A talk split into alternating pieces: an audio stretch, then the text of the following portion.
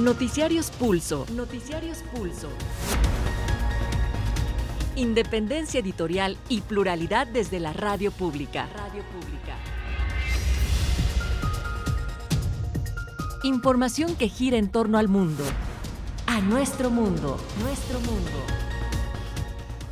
Desde la capital de la República Mexicana transmite Radio Educación, 20 horas 8 de la noche, y tenemos toda la información nacional e internacional en el tercer informativo de este día, 21 de diciembre del 2023. Bienvenidos. Mi nombre es José Luis Guzmán y a nombre de todo el equipo, sean ustedes bienvenidos, el equipo de la Subdirección de Información. Así es que aquí tenemos el informativo de este día.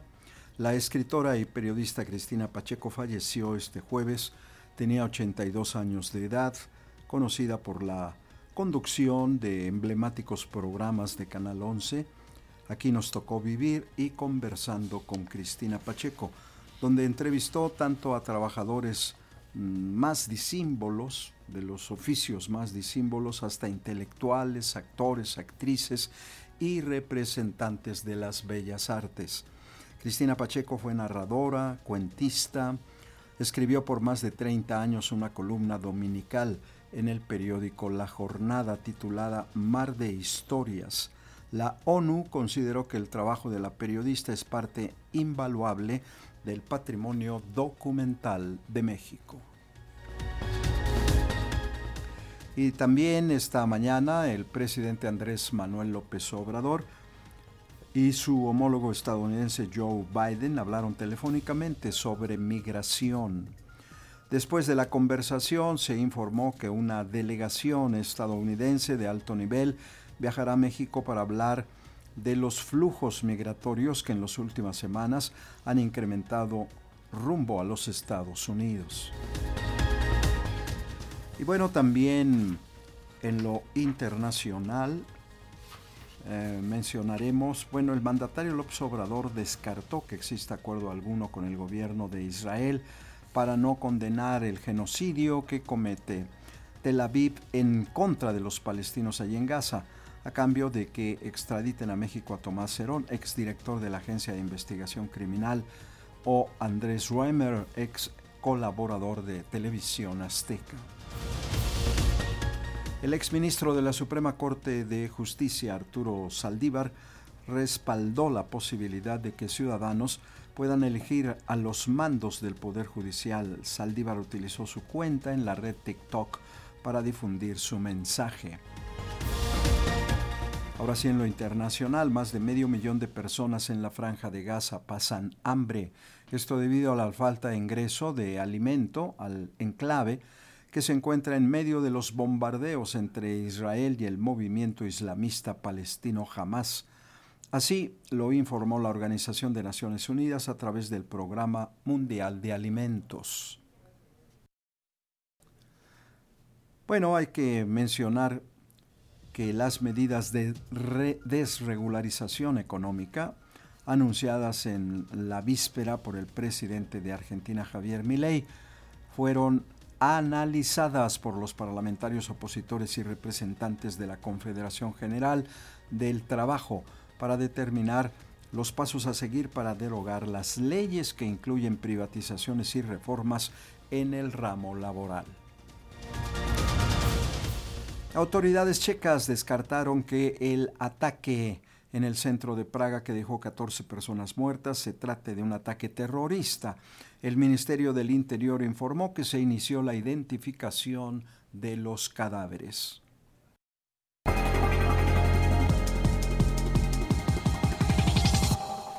Pues vamos al detalle de la información. A tres semanas de haberse despedido de sus icónicos programas televisivos y de sus colaboraciones también en la prensa escrita, murió este día a los 82 años la escritora y periodista Cristina Pacheco. Durante 45 años, Cristina Pacheco condujo el programa de televisión Aquí nos tocó vivir, en el que ofreció una amplia visión de los avatares vividos por la gente del México cotidiano y cuyo título se volvió parte del hablar popular.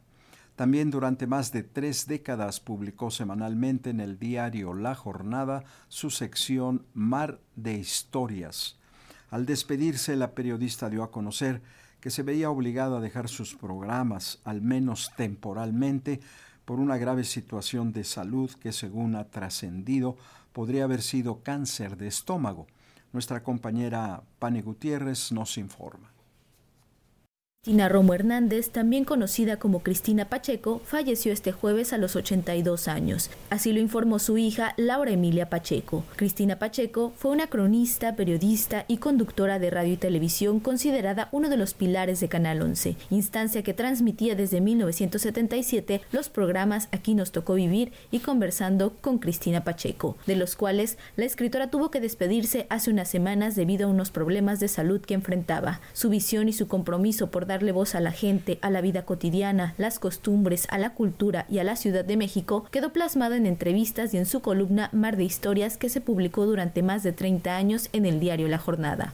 Instituciones, funcionarios, amigos y diversas figuras del mundo cultural han lamentado el deceso de la escritora. La secretaria de Cultura del Gobierno de México, Alejandra Frausto, compartió vía Twitter, Cristina querida, contigo nos tocó vivir y descubrir profundos universos desde la dignidad que tú descubrías en ellos. Todo mi cariño a Laura Emilia y Cecilia. Descansa en paz. Mientras que el Sistema Público de Radiodifusión del Estado mexicano reconoció el trabajo de la periodista que marcó por más de cuatro décadas a los medios públicos, siendo una de las figuras claves para comprender parte de la cultura mexicana del siglo XX y XXI. En una de las últimas apariciones en público de Cristina Pacheco, ella relató su estrecha relación con la Ciudad de México. ¿Qué les puedo decir? Yo creo que es una relación entrañable. Ya no se puede deshacer. Ella es de alguna manera mi sombra, es mi voz, es la persona que me dicta historias. Para Pulso de Radio Educación, Pani Gutiérrez. Pues nuestro colaborador Humberto Musacchio habló de la vocación de trabajo de Cristina Pacheco y del gran amor que le profesó a su esposo, el connotado escritor José Emilio Pacheco, padre de sus dos hijas. Estoy verdaderamente dolido, me, duele, me duele su, su muerte tan sorpresiva. Yo estuve platicando con ella, somos vecinos, estuve platicando con ella hace unos días y eh, bueno, quiero recordar que es una mujer de trabajo, vino con su familia de, San Felipe Torres Mochas, donde nació, no nació en Guanajuato, como dijo alguien por ahí, nació en San Felipe Torres Mochas, que es una población que está en el norte de Guanajuato. Eh, una familia de trabajo y ella tomó ese ejemplo. Sin embargo, estudiando y trabajando, estuvo en la universidad, eh, la Facultad de Filosofía, donde conoció a Monsiváis y Gustavo Sainz, quienes lo cuenta Carmen Galindo. Alguna vez les preguntaron, eran estudiantes todos, ¿y ustedes ya leyeron El Quijote? Pues no, no lo habían leído. Carmen sí, pero Cristina no. Entonces fueron a tomar un café y Cristina no permitió que les pagaran el café y lo pagó ella. Esa era la mujer, de veras, que es, una, ejemplar, una mujer de trabajo, una mujer de lucha. Eh, fue la gran compañera de José Emilio Pacheco y hay que recordar que escritores incluso tan célebres como José Emilio tienen problemas económicos. Bueno, pues Cristina estuvo ahí para respaldar siempre la gran carrera literaria de, José Emilio. Yo de veras estoy triste, emocionado, porque esos personajes no se dan todos los días, no se dan en el maceta, es un personaje extraordinario. En una entrevista concedida a nuestro compañero Froilán López Narváez en el programa Mi Otro Yo, su Mi Otro Yo, sí, su otro yo. Cristina Pacheco, bueno, Froilán también fallecido, ¿eh? Cristina Pacheco señaló que no le interesaba la comodidad, sino hacer lo que le gustaba, y manifestó su férrea voluntad de vivir plenamente la vida hasta el final. Muy contenta, Froilán. Hice lo que quería, pero no estoy satisfecha, estoy contenta, porque estoy en la lucha, porque estoy viva, porque me entusiasma lo que veo.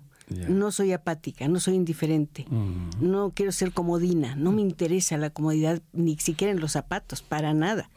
Me interesa hacer lo que me gusta, lo que me desgaste. No quiero ahorrarme ni una gota de sudor, ni una molestia, nada. La, esta es la única vida que voy a tener y me la voy a consumir hasta lo último de lo último que puede. Y si puedo un poquito más, más. Bueno, pues ahí su voz. Estas fueron las palabras de Cristina Pacheco, cronista popular por excelencia, quien por cierto era sido escucha del programa de radioeducación del campo y de la ciudad y cuyo legado sin duda perdurará durante mucho tiempo. Descanse en paz, Cristina Pacheco. Y tras la conversación telefónica que sostuvieron esta mañana el presidente López Obrador y su homólogo estadounidense Joe Biden, el gobierno de los Estados Unidos informó que en breve enviará a México una delegación de alto nivel para acordar acciones bilaterales en torno al tema migratorio. Nuestro corresponsal en Washington, Samuel Galvez, informa. El presidente Joe Biden enviará a sus altos funcionarios a México en los próximos días para mantener pláticas directas sobre los esfuerzos para frenar la migración masiva en la frontera de este país con el vecino del sur. El secretario de Estado Anthony Blinken, el secretario de Seguridad Nacional Alejandro Mayorkas y la asesora de Seguridad Nacional de la Casa Blanca Elizabeth Sherwood Brandel se van a reunir con el presidente de México y su equipo para discutir nuevas acciones que se puedan tomar juntos para abordar los desafíos fronterizos actuales. Se le preguntó al coordinador de Seguridad Nacional sobre los cierres fronterizos y las pérdidas que hay entre ambos países que suman millones de dólares. John Kirby dijo, no quiero hablar a nombre del presidente López Obrador. Él va a tener que hablar sobre esta plática entre el presidente Biden y el eh, presidente de México. Eh, acerca de sus preocupaciones, pero creo, eh, hablando en términos generales, uh, we, we, both presidents uh, shared a similar concern about the Ambos presidentes comparten la preocupación del aumento sustancial de cruces fronterizos en recientes semanas y meses. Ha, habido un dramático incremento. Para Pulso de Radio Educación desde Washington les informó Samuel Galvez. Bueno, en el Senado el legislador Ricardo Monreal recomendó frenar la ley SB4, también conocida como Ley Abbott, por lo que consideró que en los próximos días la Cámara Alta podría pronunciarse sobre el particular. Días atrás, recordemos, el gobernador tejano Greg Abbott expidió una ley que permite la detención y expulsión de Estados Unidos a los migrantes que crucen su territorio de forma ilegal. El senador por Morena, Ricardo Monreal, advirtió que es necesario tomar medidas alternativas para frenar la llamada ley Abbott promulgada en Texas, la cual recordó pone en riesgo, criminaliza y vulnera los derechos de los migrantes. En un comunicado, el morenista destacó que el Senado de la República podría pronunciarse en los próximos días a través de un exhorto dirigido a las autoridades de los Estados Unidos para buscar alternativas a favor del respeto a los conacionales. Señaló que el conflicto por la aplicación de esta ley podría llevarse hasta la Corte Suprema Federal de los Estados Unidos, como sucedió con la ley Arizona de 2010. Ricardo Monreal resaltó que la ley promulgada por el gobernador de Texas, Greg Abbott, faculta a la policía a detener inmigrantes irregulares y otorga a los jueces locales autoridad para ordenarles que abandonen la Unión Americana. Para Pulso de Radio Educación, Reinaldo Cerecero. El mandatario López Obrador negó que exista acuerdo con el gobierno de Israel para no condenar el genocidio que comete Tel Aviv, esto en contra de los palestinos en Gaza, a cambio de que extraditen a México a Tomás Cerón, exdirector de la Agencia de Investigación Criminal, o bien a Andrés Ruemer, ex colaborador de TV Azteca. López Obrador negó tajante la existencia de algún acuerdo secreto con el gobierno israelí para no condenar los ataques en la franja de Gaza a cambio de la extradición de Tomás Herón y Andrés Roemer a México. Nuestros adversarios, ¿no? Hablando de que tenemos acuerdos con el gobierno de Israel, no. ¿Cómo vamos nosotros a establecer acuerdos cuando está de por medio la vida de las personas. Nunca lo haríamos. o porque tienen a Cerón y a otro este, mexicano. Andrés Ruego. Sí, eh, y estamos buscando eh, que los eh, envíen. Le han dirigido dos cartas a dos primeros ministros de Israel planteándoles que se extradite a Cerón por tortura y por otros delitos. Para Pulso de Radio Educación, Carlos Calzada. El ex ministro de la Suprema Corte de Justicia, Arturo Saldívar, respaldó la posibilidad de que ciudadanos puedan elegir a los mandos del Poder Judicial. Saldívar utilizó su cuenta en la red TikTok para difundir su mensaje. Debemos elegir mediante el voto popular a las ministras y ministros de la Suprema Corte de Justicia de la Nación. Requerimos una Corte que sea independiente del Poder Ejecutivo y del Poder Legislativo, pero también de los partidos de oposición y de los poderes fácticos. Requerimos una Corte más cercana, más humana, más sensible a la gente. ¿Cómo podemos lograrlo? ¿Cómo debemos elegir a nuestras ministras y ministros? Todo está abierto a debate. Avancemos hacia la mejor solución que nos permita arribar a la justicia que merecemos, que soñamos y a la que aspiramos. No te dejes engañar. Las instituciones sí se tocan cuando es para mejorarlas en beneficio del pueblo de México.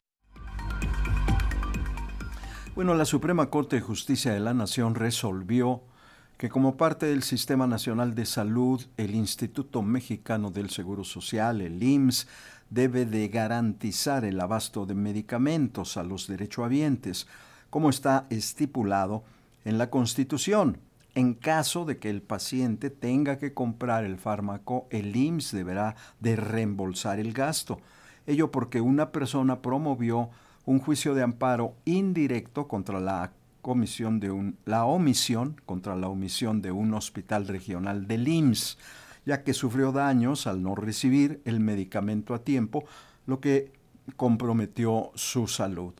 Y bueno, en otro tema relacionado con la salud, hay que mencionar ante el incremento de las enfermedades del corazón entre la población mayor de 45 años, el Instituto Nacional de Transparencia, Acceso a la Información y Protección de Datos Personales, SINAI, ordenó a la Comisión Federal para la Protección contra Riesgos Sanitarios, la COFEPRIS, que informe sobre las acciones que ha emprendido para reducir las grasas trans en México, así como las sanciones que se han aplicado a las empresas que han incumplido con las normas respectivas. Em, en otra información, la precandidata de la coalición Sigamos Haciendo Historia, Claudia Sheinbaum Pardo, hoy realizó proselitismo en la Ciudad de México acompañada de la precandidata al gobierno capitalino Clara Brugada. Ambas llevaron a los militantes de las alcaldías de Ixtacalco y Coajimalpa el mensaje de la Cuarta Transformación sobre la importancia de darle continuidad al modelo de gobierno implementado por el presidente López Obrador. La precandidata única de la coalición Sigamos Haciendo Historia a la presidencia de la República, Claudia Sheinbaum Pardo, encabezó dos encuentros con la ciudadanía en la Ciudad de México.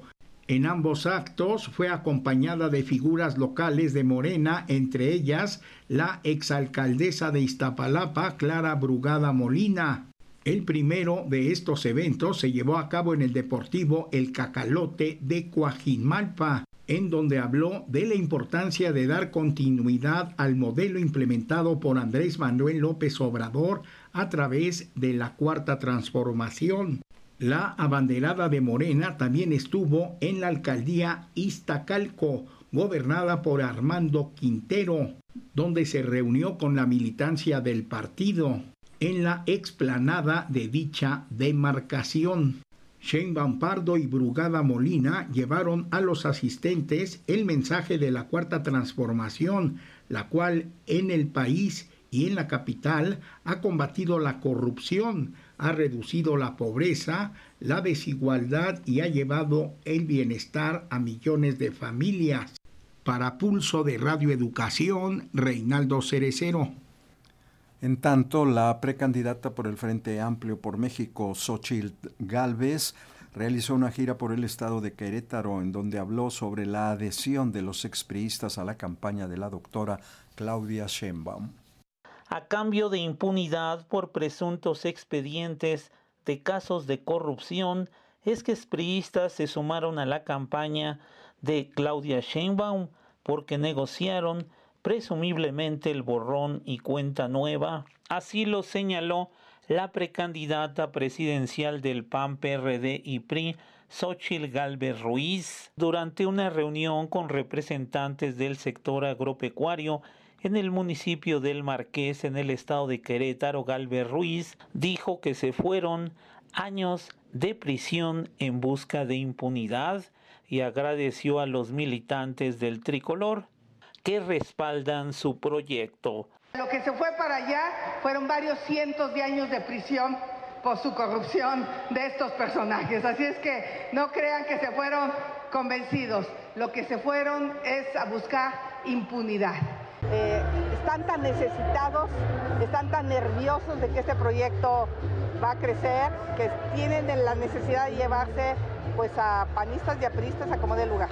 Para Pulso de Radio Educación, Carlos Godín Estelles. Y pasamos a la información internacional. La Organización Mundial de la Salud informó sobre su intento fallido para entregar combustible a los hospitales Al-Aghli Araf y Al-Shifa en la franja de Gaza, esto debido a la falta de garantías de seguridad y a los problemas de autorización.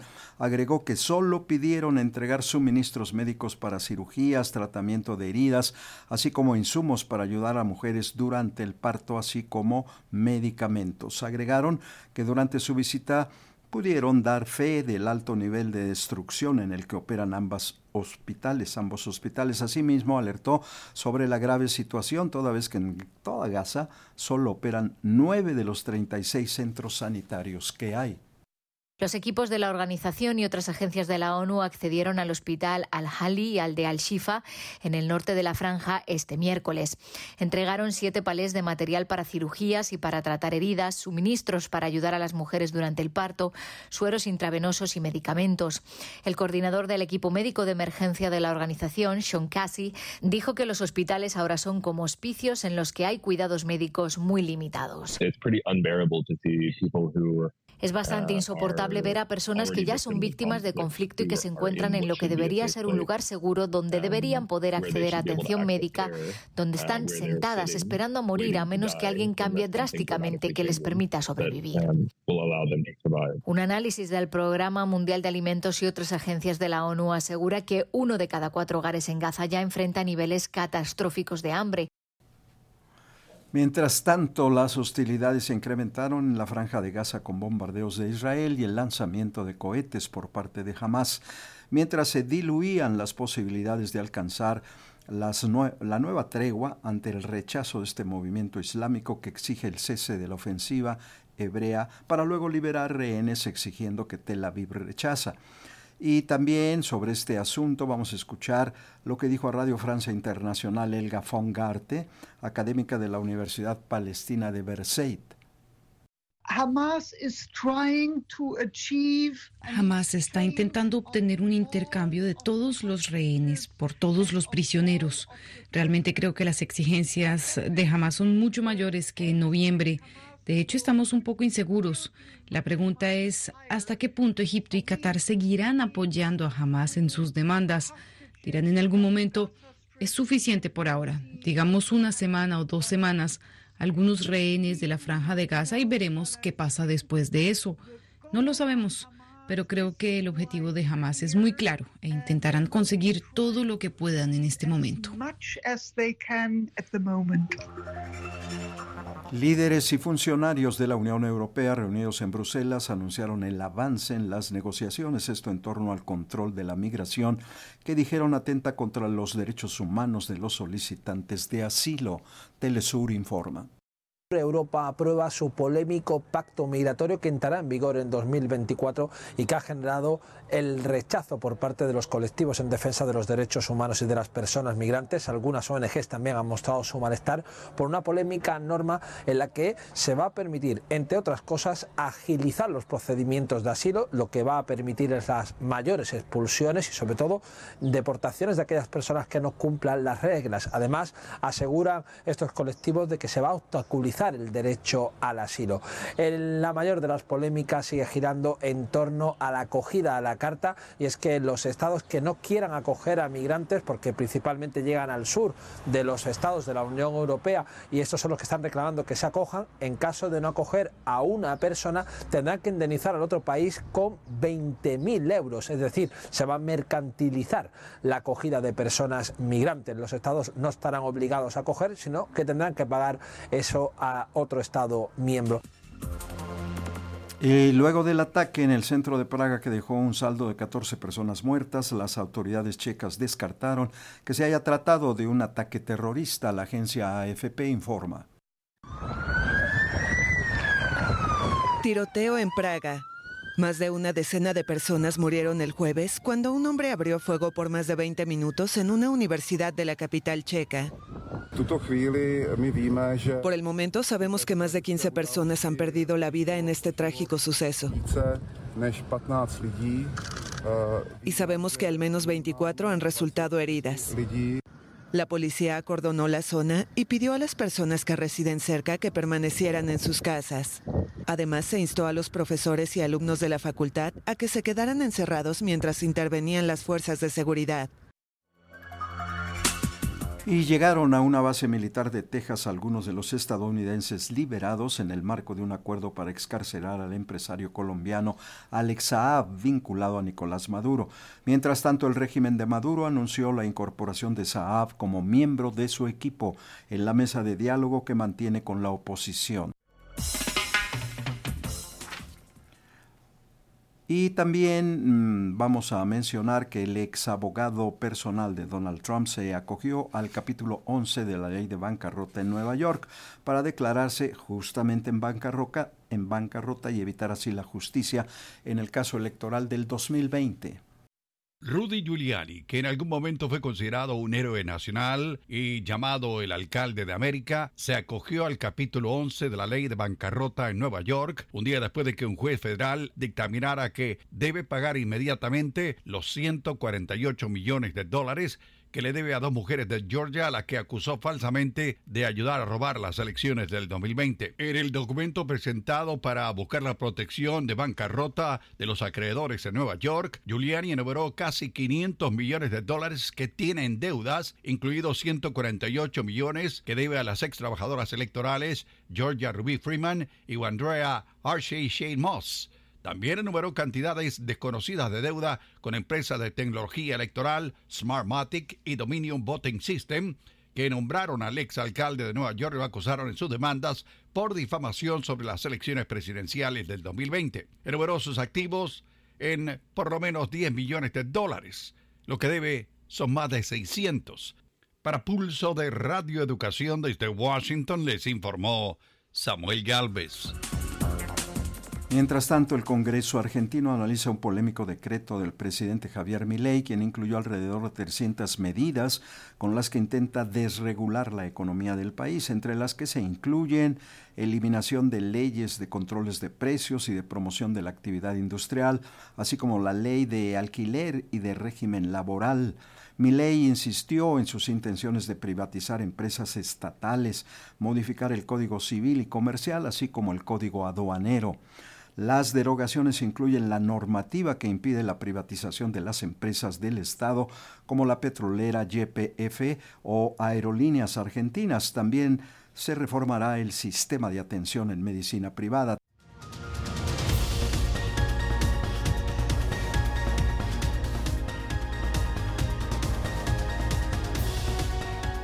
Ya nos vamos, queremos agradecer el favor de su atención.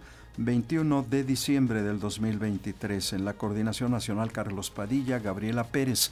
En la Coordinación Internacional y Realización Raúl García, Ángeles Hernández y José Luis Parra. En la redacción de notas, edición de las mismas, Luis Ernesto López. Controles técnicos, Ramiro Romero, Tania Nicanor, Roberto Hernández y Fernanda López. En redes sociales, les saluda José Luis Guzmán. Gracias, buena noche.